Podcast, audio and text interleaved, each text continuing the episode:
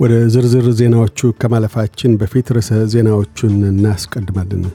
የሌበር ፓርቲ የ regional መኖሪያ ቤቶች የድጋፍ እቅዱን ይፋ አደረገ። ደራርቱ ቱሉ የአገር አንድነት ጥሪ ለመሪዎች አቀረበች። የሚሉት ግንባር ቀደም ርዕሰ ዜናዎቻችን ናቸው።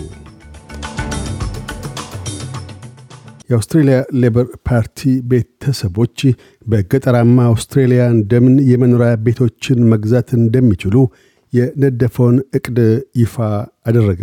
የገጠር ቤቶች ድጋፍ እቅዱ ኢላማ ያደረገው ገጠር አካባቢ ለ12 ወራት ያህል የኖሩ ለቀብድ ክፍያ 5 ፐርሰንት ብቻ መክፈል የሚችሉ 10 ሺህ ቤተሰቦችን ነው። በእቅዱ መሠረት የሌበር መንግሥት ለቤቱ ዋጋ እስከ 15 ፐርሰንት አስተማማኝ ዋስትናን ይሰጣል። የሌበር ፓርቲ መሪ አንቶኒ አልበኒዚ ስለ እቅዱ አስፈላጊነት ሲናገሩ የቤት ግዢ አቅም ለሌላቸው የመኖሪያ ቤት ማግኘት እንዲችሉ በገጠር አካባቢ የመኖር ተወዳጅነት እየጨመረ መምጣትና በወረርሽኝ ሳቢያ ከከተሞች ወደ ገጠር በመሄድ ከቤት ውስጥ ሆነው መስራት በመጀመሩ እንደሆነ አመልክተዋል።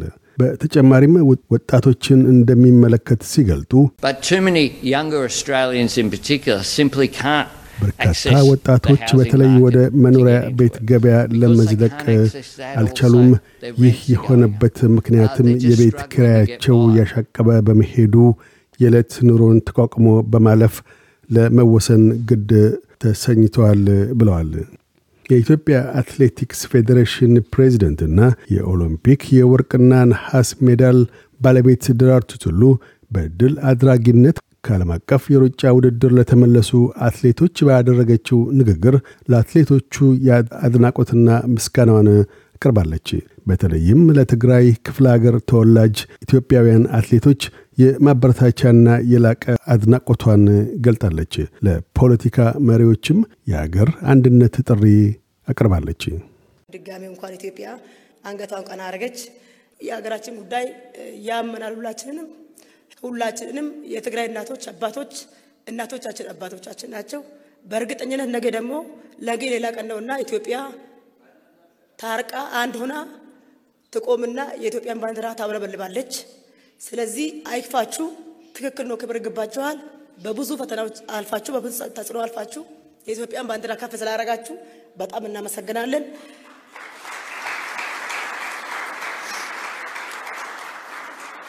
ትግራይ ትላንትናም ብትሆን ኢትዮጵያ ናት፣ ዛሬም ብትሆን ኢትዮጵያ ናት፣ ነገ ኢትዮጵያ ነች። ስለዚህ እባካችሁ መሪዎቻችን መሪዎቻችን እባካችሁ እባካችሁ እባካችሁ ተጠቅማችሁ ተጎድታችሁ ኢትዮጵያን አንድ አድርጓት። እባካችሁ ከእግዚአብሔር ጋር ትችላላችሁ። ስለዚህ መሪዎቻችን ተጎድታችሁ ለኢትዮጵያ ብላችሁ ለሕዝብ ብላችሁ እናንተ አንድ ካረጋችሁ ኢትዮጵያ አንድ ትሆናለች። ቅድም እንደተባለውም ስፖርት ደግሞ አንዱም ይሄ ነው አንዱም ይሄ ነው። ወንድማማችነት፣ ፍቅር፣ ሰላም ነው። ለሰላም ለፍቅር ቆሞ እነዚህ ልጆች ምንም ሳይበግራቸው ለዚህ ውጤት በቅተዋልና አሁንም ቢሆን ክብር ይገባቸዋል። እናከብራቸዋለን። በእርግጠኝነት ቤተሰቦቻችሁ የት እንዳሉ ታውቃላችሁ። ግድ የላችሁም። እንወዳቸዋለን፣ እናከብራቸዋለን። እንደ ልጆቻችን ነው አሁንም የምናያችሁ። የደረሰችበት ባለመታወቁ ፍለጋ ሲካሄድባት የነበረችው የታዝማኒያዋ የአራት ዓመት ሕፃን ልጅ በሕይወት ተገኝታለች። ፖሊስ እንዳስታወቀው ለጥቂት ቀናት የደረሰችበት ባለመታወቁ በተካሄደ አሰሳ ሻይላ ፊሊፕስ በሕይወት መገኘቷን አመልክቷል።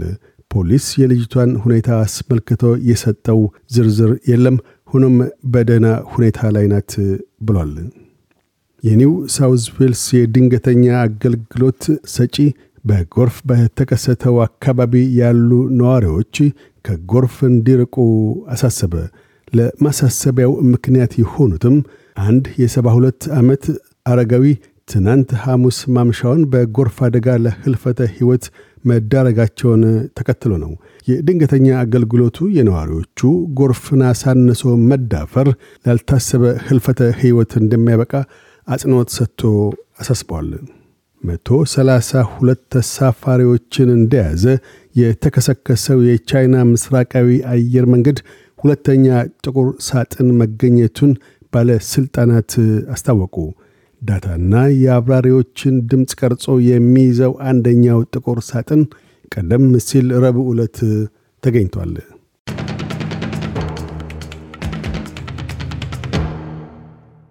በዚሁ ወደ ዕለቱ የውጭ ምንዛሪ ተመን እናመራለን። አንድ የአውስትራሊያ ዶላር 68 ዩሮ ሳንቲም ይመነዘራል። አንድ የአውስትራሊያ ዶላር 74 የአሜሪካ ሳንቲም ይሸርፋል። አንድ የአውስትራሊያ ዶላር 38 ኢትዮጵያ ብር ከ19 ሳንቲም ይዘረዘራል። ቀጥለን የነገውን የአውስትሬሊያ ዋና ዋና ከተሞችና የአዲስ አበባን አየር ጠባይ ትንበያ እናሰማለን። ፐርስ ካፊያ ይጥላል። ዝቅተኛ 22፣ ከፍተኛ 31። አድላይድ ፀሐያማ ይሆናል።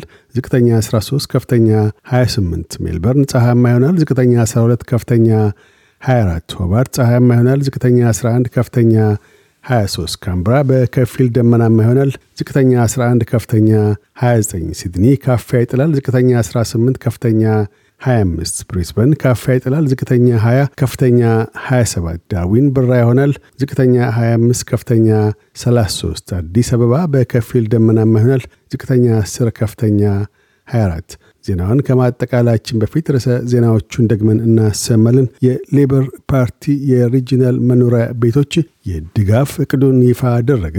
ደራርቱ ቱሉ የአገር አንድነት ጥሪ ለመሪዎች ያቀረበች የሚሉት ግንባር ቀደም ርዕሰ ዜናዎቻችን ነበሩ። እያደመጡ የነበረው የኤስቢኤስ አማርኛ ፕሮግራምን ነበር። የፕሮግራሙን ቀጥታ ስርጭት ሰኞና አርብ ምሽቶች ያድምጡ። እንዲሁም ድረገጻችንን በመጎብኘት on demand እና በኤስቢኤስ mobile app ማድመጥ ይችላሉ። ድረገጻችንን ኤስቢኤስ ዶት ኮም ዶት ኤዩ አምሃሪክን ይጎብኙ።